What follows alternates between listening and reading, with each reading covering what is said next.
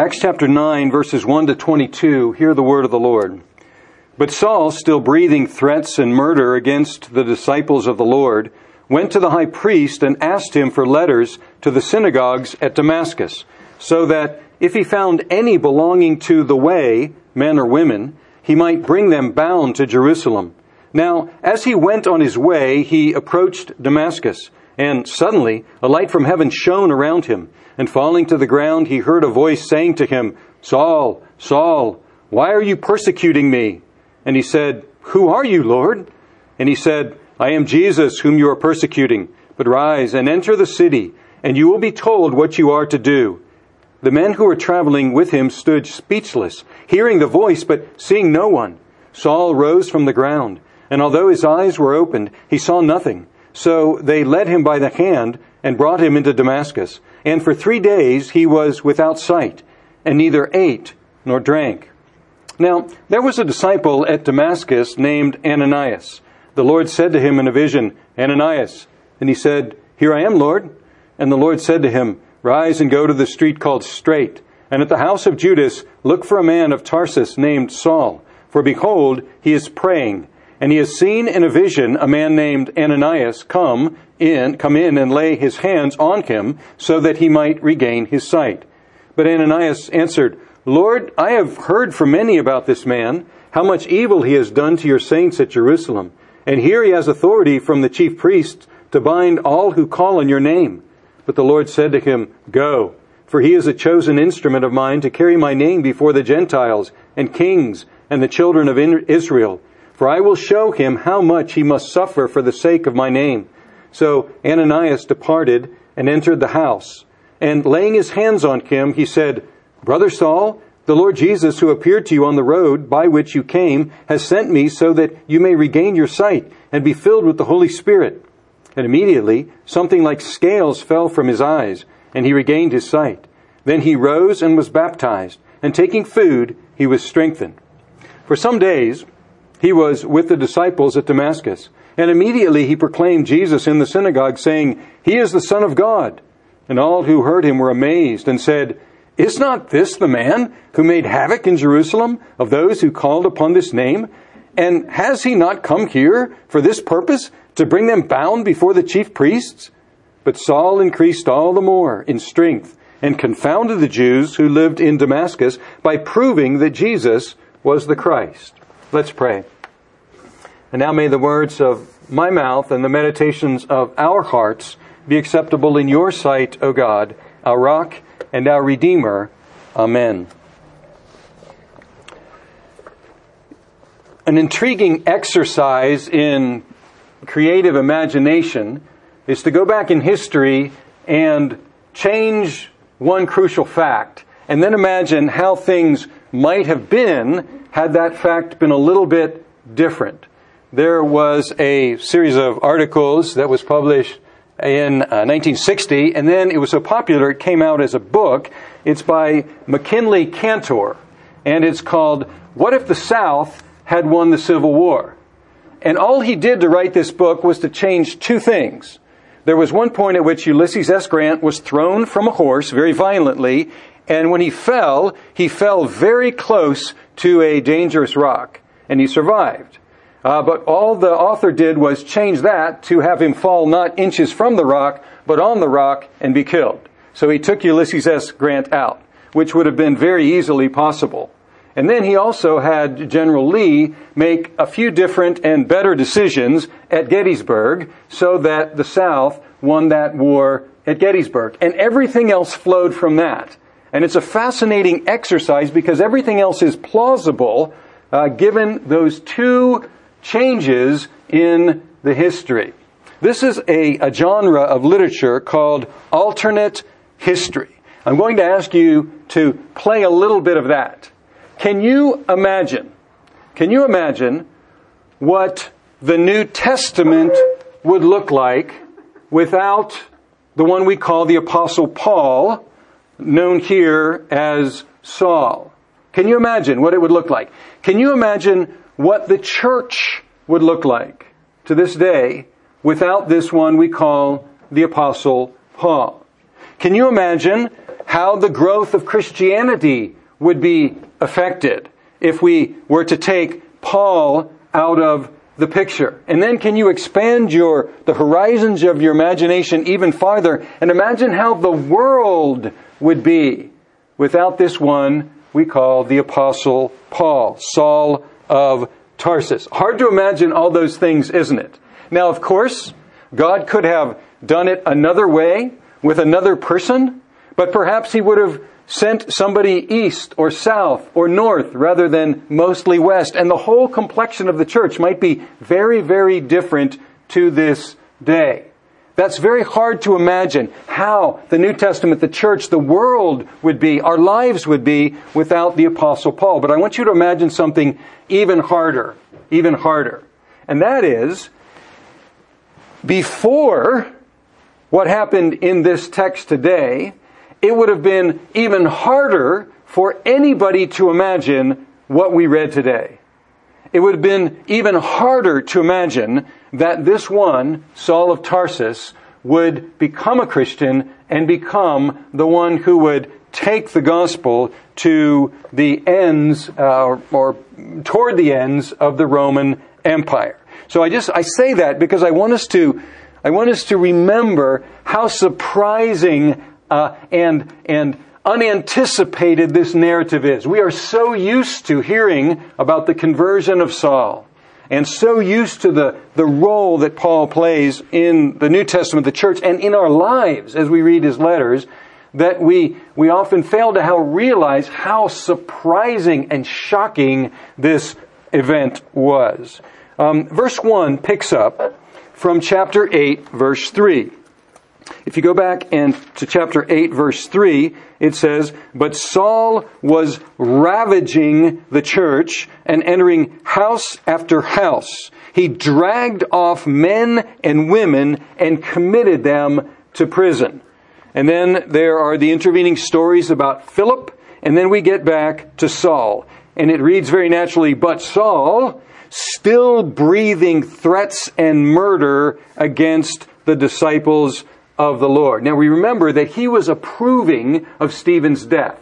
So we know for certain that he participated at least morally in the, the death of Stephen, but we also find out that these threats of death, that he was breathing out threats, murderous threats, they were not vain threats.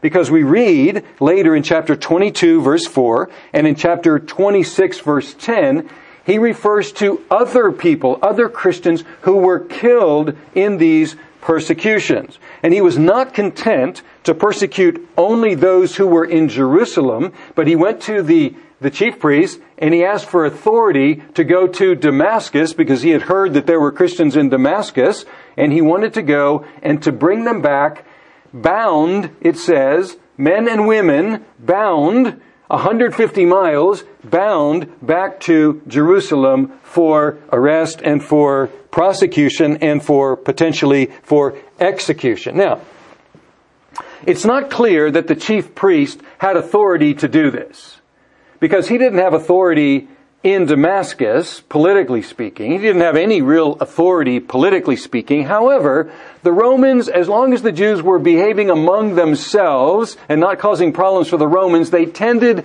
to, to allow the chief priest a great deal of authority in political matters, internal political matters for the Jews.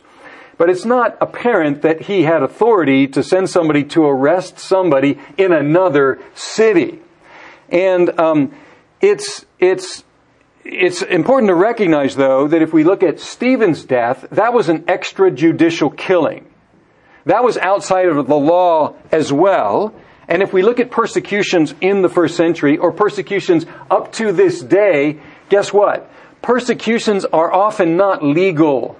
Persecutions often do not care about laws that protect people's lives. And so, even if he didn't have the, the authority to do this, it looks like he was able to get away with it. And also, it's not clear if Saul meant to bring back native Damascenes, people from Damascus, or if he was just going after those who had escaped, fled from Jerusalem and the persecution there Likely the latter, because you'd think it would be very difficult for him to go and take people out of their native city to arrest them and bring them back to Jerusalem. But however that might be, I want you to notice something that is ironic here.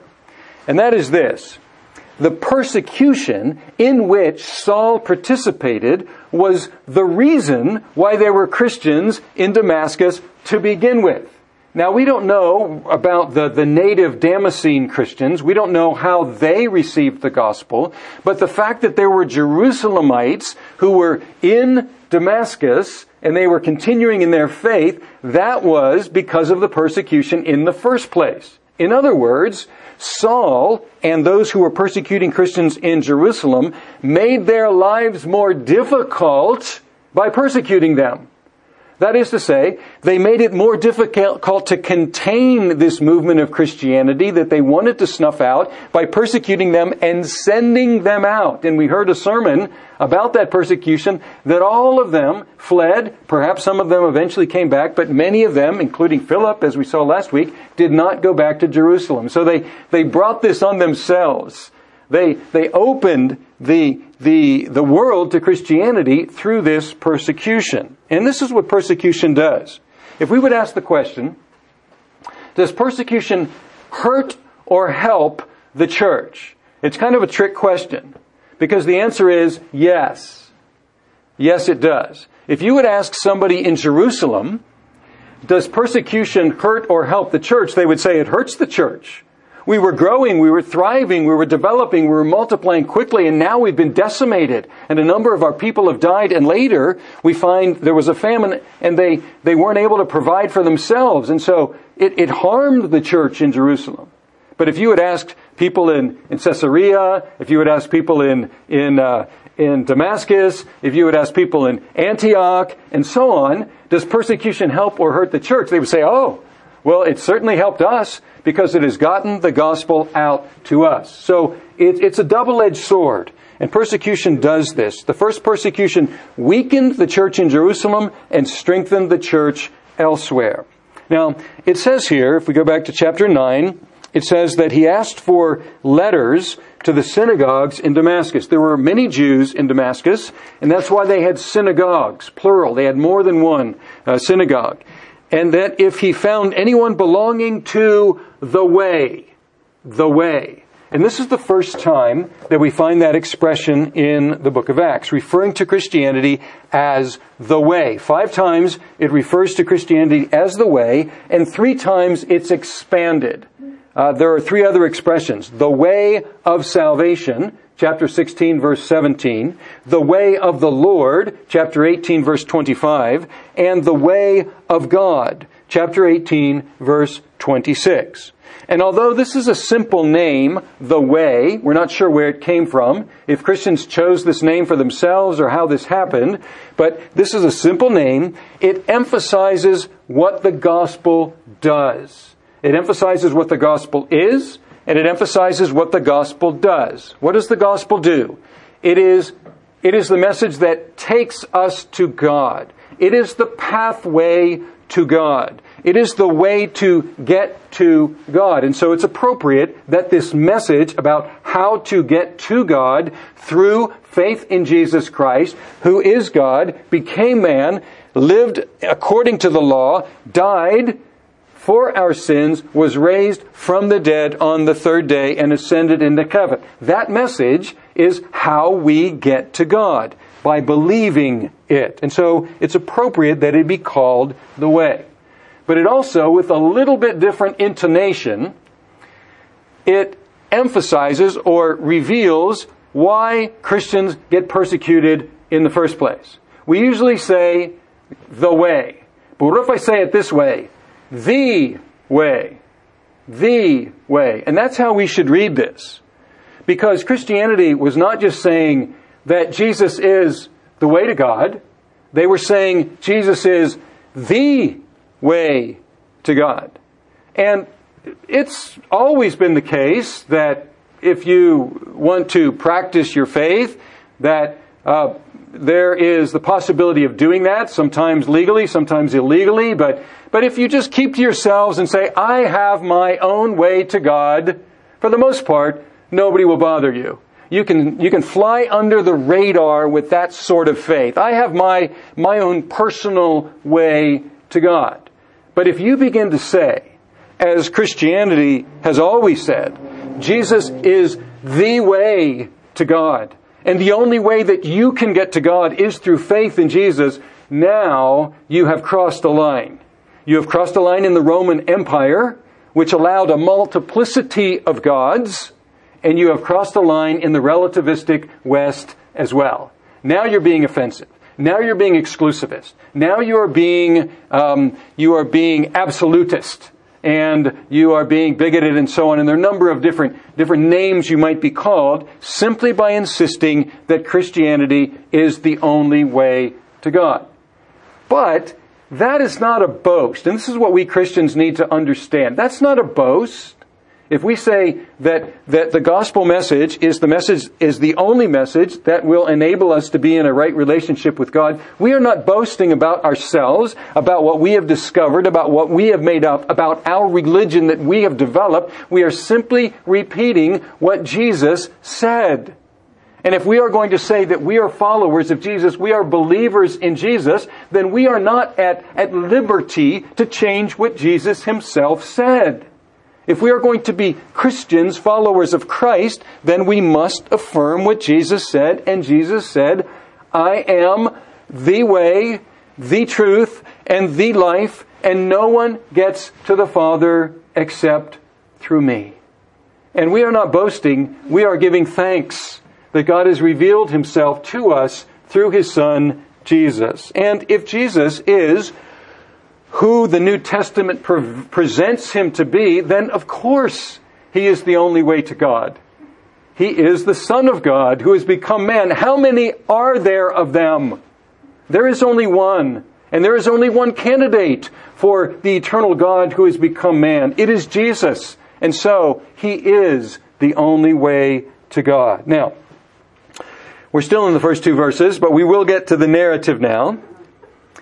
And we say, pick up in verse 3, that as he went on his way, he approached Damascus. And if you have heard any stories from the book of Acts, you probably have heard this story. As he approached the, the city of Damascus, he had an encounter along the way. And that encounter is presented as a theophany, an appearance of God. It has the trappings, the language of theophany, a voice from heaven, a, a light from heaven. And this is, this is, uh, these are some of the elements that we find in the Old Testament of, of God showing up, of God appearing to humans. And the speaker interrupts Saul in his way. There's a, a, a blinding light, and the, the speaker directs himself to Saul. And the speaker asks him a question. And the question is simply this Why are you persecuting me? Now, whoever this speaker might be, he identifies with those whom Saul is persecuting. So persecuting Christians is persecuting this speaker. You cannot, you cannot persecute Christians and not persecute the, the speaker of this question. And then Saul, understandably, wants to know who this speaker is. And so he says to him, Who are you, Lord. Now, this word Lord has a range of meanings. Uh, it can mean sir, and sometimes in the New Testament, that's what it means, uh, sir. Um, it can also go all the way up to meaning God Himself, as a, a New Testament translation of God's personal name in the Old Testament. What does it mean here? Well, probably more than sir, because he has just had a, an experience that, that, that feels like a theophany, the voice of God. And so it is, it is at least a recognition that the speaker is, is superhuman, that he has been, been addressed by, by something related to the divine. And then the speaker identified himself to Saul. And he said this I am Jesus. I am Jesus.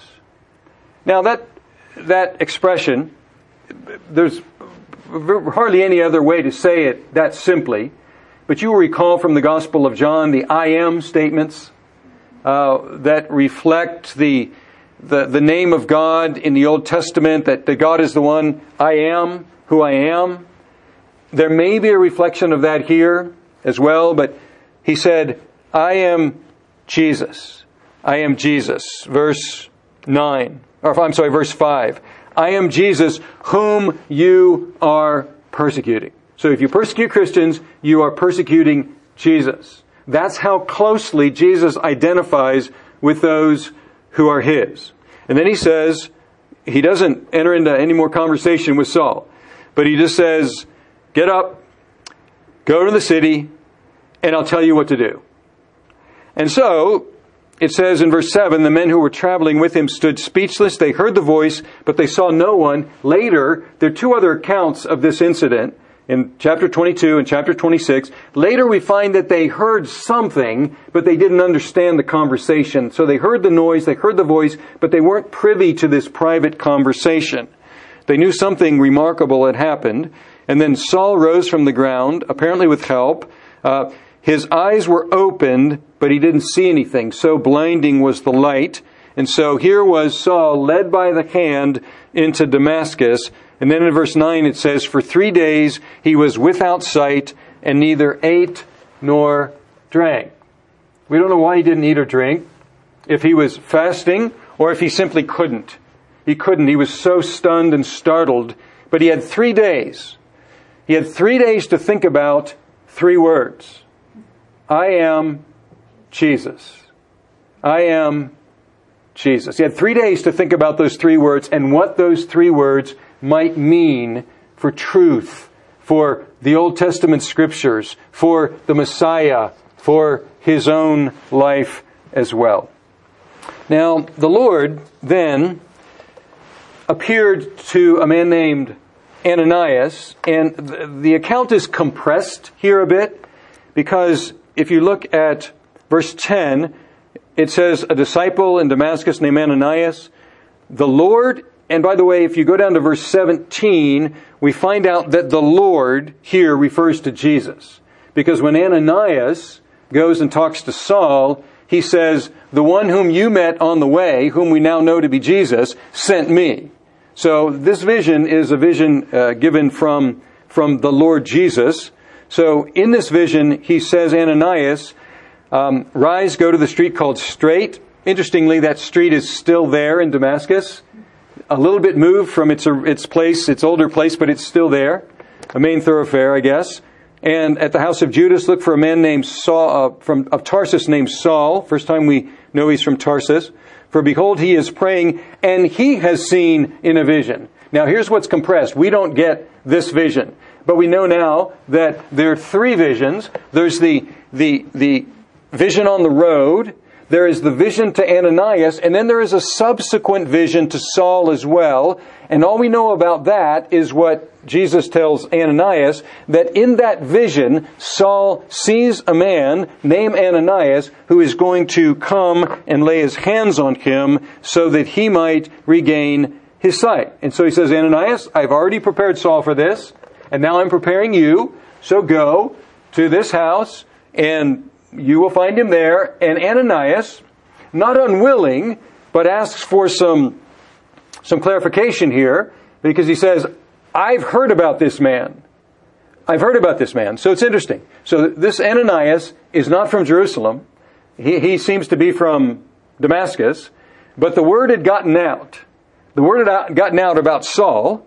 And of course, those who had fled from Jerusalem to Damascus would have known about that. But not only that, the word had gotten out that he had gotten letters from the chief priests in order to go and to, to arrest those who were in Damascus. So he knew all about this. This seemed to be public knowledge about Saul's plans. But then the Lord says in verse 15, Go, for he is a chosen instrument of mine to carry my name before the Gentiles and kings and the children of Israel. Now, um, this is a strange, a strange order here. And probably Gentiles here we should translate nations it, it doesn't have a, a um, an article here, a definite article. It doesn't say the Gentiles. It just says nations, the the ethnic groups. So it probably is that uh, I'm going. He's my chosen instrument to carry my name before nations and kings and the children of Israel. And that's an, an odd order, isn't it? Because as we as we think about it, you would think it would be first the children of Israel. That's where the gospel starts, and then then to the nations, and then when the rumbling happens in the nations, then it would be before kings. But he says, I'm going to send him to nations and kings and children of Israel. And if we look at the ministry of Saul, that's what happened. Now, he did this simultaneously. He would go to the synagogues, he would preach to the children of Israel, but that didn't work out so well for him, so he says, I'm going to whom? I'm going to nations. And by going to nations, he got to speak to whom? He got to speak to kings. And then what was Paul's desire that he tells us in Romans? By going to nations, by getting to speak to kings, he hopes that he will also stir up his own people, the children of Israel, to jealousy and to envy so that they too might come in to the gospel and to receive faith, receive Jesus through faith in him. Now, he says here then, rather ominously, and this prepares us for the rest of this, this book. For I will show him how much he must suffer for the sake of my name. So twice here he refers to my name. He is my chosen instrument to carry my name, and I will show him how much he must suffer for the sake of my name. And this was the case in the life of Saul, and this is always the case as well throughout all time, whether little or much, there will be suffering involved in getting the gospel out to the nations. Now, I personally, even though I had the privilege of being a missionary for many years, I know very, very little, personally speaking, of what this means. However, I do know that if we are going to get the gospel to the, the farthest reaches of the earth, it will take sacrifice on the part of the senders, and it will take suffering on the part of the sent. And if we do not make these elements part of our calculus, then we will not be able to send or to go effectively, and we will be surprised when these things happen and will not be prepared for them. One of the one of the, I would say, one of the greatest experiences of my life. I don't know if I'm exaggerating. I, I try not to use superlatives too much. But one of the top experiences of my life was to get to go to Seoul, Korea. I actually just stopped in Seoul, Korea for a few days. I was going elsewhere, and that was a stop. We had a friend there, and a, a, another missionary and I got to stop in Seoul, Korea, and he took us around this amazing city of Seoul, Korea. Took us to the demilitarized zone, took us to visit his own town, and so on. He gave us this amazing tour. But one of the places he took us was the Foreign Missionary Cemetery. The Foreign Missionary Cemetery. And one of the things that impressed me about Seoul, Korea, two things impressed me about Seoul, Korea. How amazingly advanced it is. It is a very modern city, a very clean city. It's, it's an amazing city to visit, the infrastructure there. That impressed me. And the other thing impressed, that impressed me about Seoul, Korea were the churches all over the place. There were steeples and crosses and Christian symbols and Christian schools and Christian universities, they were all over the place. And I thought, how? How did that happen? And then, after I got to see that, we went to the foreign missionary cemetery. And I had my question answered. And it was an amazing experience because when the, the directors of the, the cemetery found out that we were missionaries, all of a sudden we became royalty in their eyes. They invited us to a private lunch with them. They showered us with gifts. They asked us to look at their translations into English to help them out. And so it was an amazing experience, but they gave us these gifts. And as we walked around the cemetery, we saw very many headstones. And these headstones, some of them had epitaphs on them. Many of the headstones were very little headstones of infants who had died, some of them without ever being named. Many infants had died there. But there were other headstones of, of, of adults and children, and they gave us these cards. And on these cards are some of my favorite epitaphs. And I'm going to read them to you because I want to remind you of what it's going to cost mm-hmm. To get the gospel out to the ends of the earth. Here we have William James Hall, pioneer medical missionary to Pyongyang, Korea, born in Canada, 1860, died in Korea, 1894. How old was he? 34 years. His wife, Rosetta, born USA 1865, died USA 1951. She had a long life and ended up coming back to the States. Their children, Sherwood, born Korea 1893, died in Canada 1891, lived 98 years. But then there's Edith Margaret, born in USA 1895, died in Korea three years later, 1898.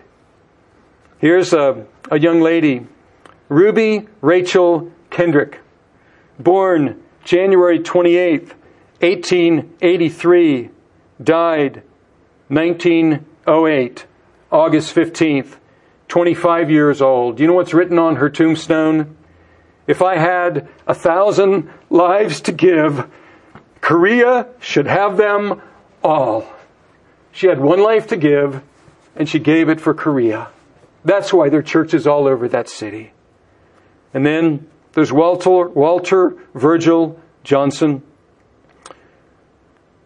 born August 1874, died March 19, I can't make it out, 29 years old, missionary of the Presbyterian Church in the United States of America. And all his tombstone says is, faithful unto death. And he was. And here's one of my favorite ones. British people will appreciate this one. Homer B. Hulbert, January 1863 to August 1949, man of vision and friend of Korea. And this is what's written on his tombstone. I would rather be buried in Korea than in, than in Westminster Abbey. And he got his wish. That's why there are churches in Korea. Because there were those who were willing to suffer to take the name of Jesus to Korea. And that's what it's going to cost. Now, Ananias obeyed. Getting back to our story. Ananias obeyed. He went. He prayed for Saul. He baptized him. In three days, Saul went from being a violent persecutor of Christians to being a baptized Christian. Now, one of the things that he was told he would receive would be the Holy Spirit, and there's no record of him receiving the Holy Spirit, but there is record of the evidence of him receiving the Holy Spirit. And that is this that he remained in Damascus and he fulfilled his mission. He went to the synagogues after all. He had letters from the chief priest to go to the synagogues he got to Damascus. He went to the synagogues after all, fulfilling his mission. But when he got to the synagogues, he immediately, it says, verse 20, he immediately proclaimed Jesus in the synagogue saying, He is the Son of God. Now, how would that declaration, by the way, this is the only time in the book of Acts that that expression, the Son of God, appears. Although if you read the letters of Paul, you'll find the Son of God is very prominent in his theology. And usually we read that word, that expression, the Son of God, in the light of the developed doctrine of the Trinity.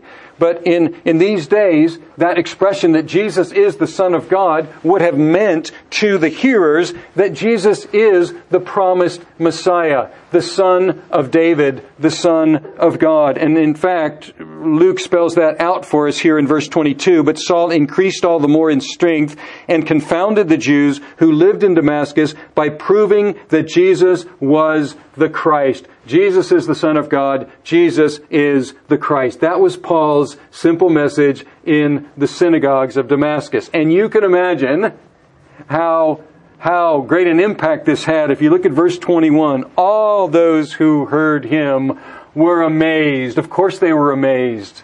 Can you imagine how amazed they were? They knew about Paul, Saul. They knew about what he had done in Jerusalem. They knew about the letters that he had. They knew why he had come there and he got to the synagogues and everybody was waiting for him to make his first move jumping on anyone he thought was a Christian, bounding them, eh, binding them, and taking them back to Jerusalem. And he, he makes his move, and he stands up and he says, Jesus is the Son of God. Jesus is the promised Messiah, and I will prove it to you from our scriptures.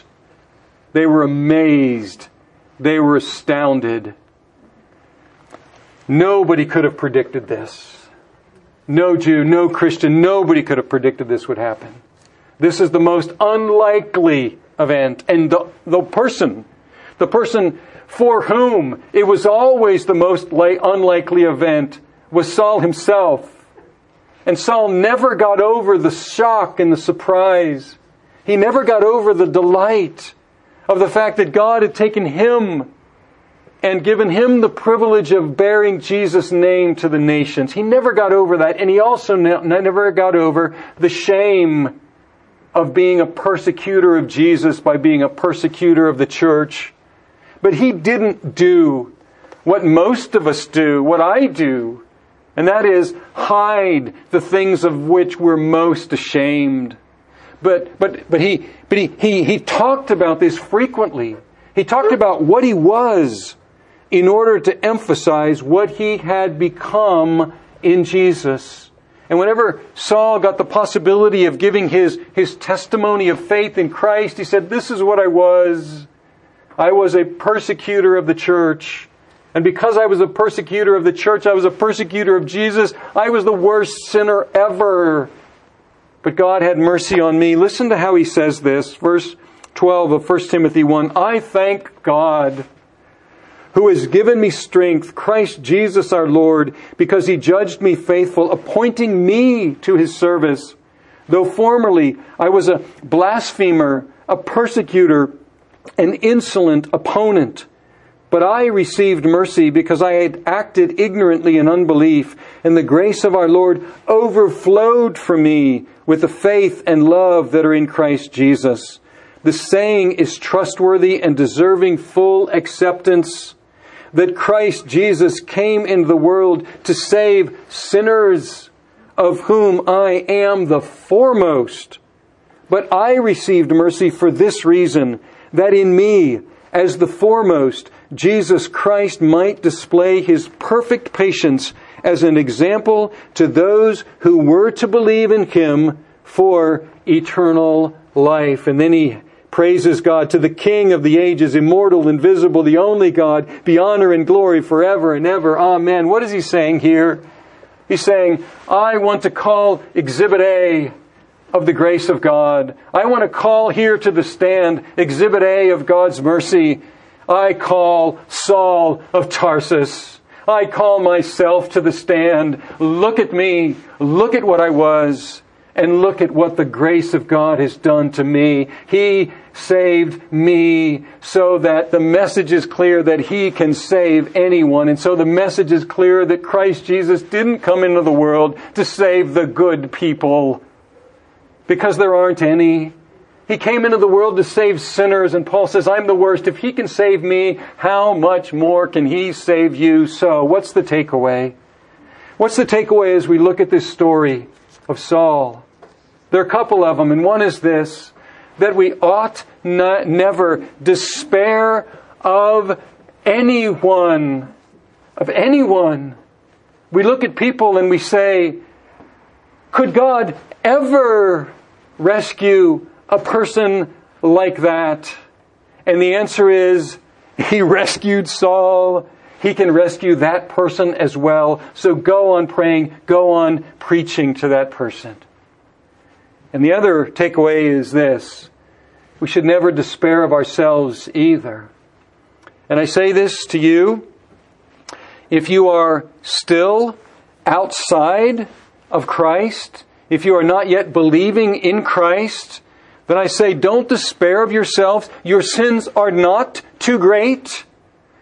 If, if, if Christ's death was sufficient to save Paul, Saul, his death is sufficient to save you as well. And so I urge you to trust in Christ, even you. Don't despair of yourself.